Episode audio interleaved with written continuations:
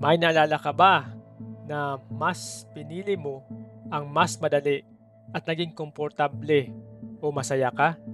Ngunit medyo pinagsisihan mo sa huli na yun ang pinili mo? Marami mga pwedeng gawin na maaring magbibigay sa iyo ng panandaliang kasiyahan lamang.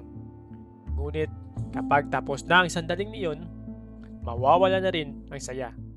At maiwan ka na wala nang maipakita pa. Maaari kang gumawa ng mas epektibo.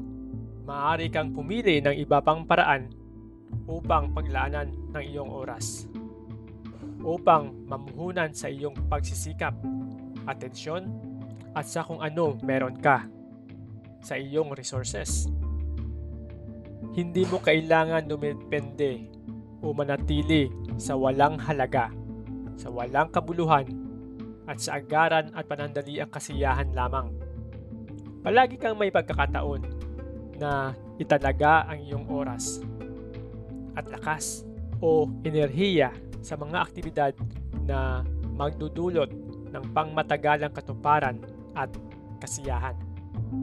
Ano ang maaari mong gawin ngayon na pasasalamatan mo balang araw? Nagagawin mo isang linggo mula ngayon.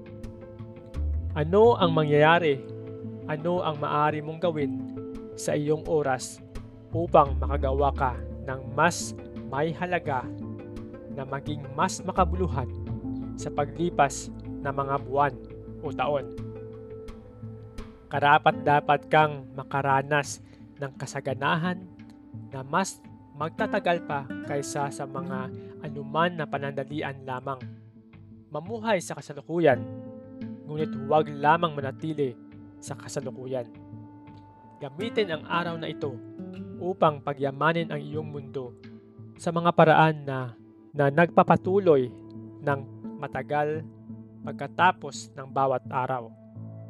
Ano sa palagay mo ang magbibigay sa iyo ng kasiyahan, ng pangmatagalan o magkaroon ng matagal na epekto sa iyong sarili o buhay?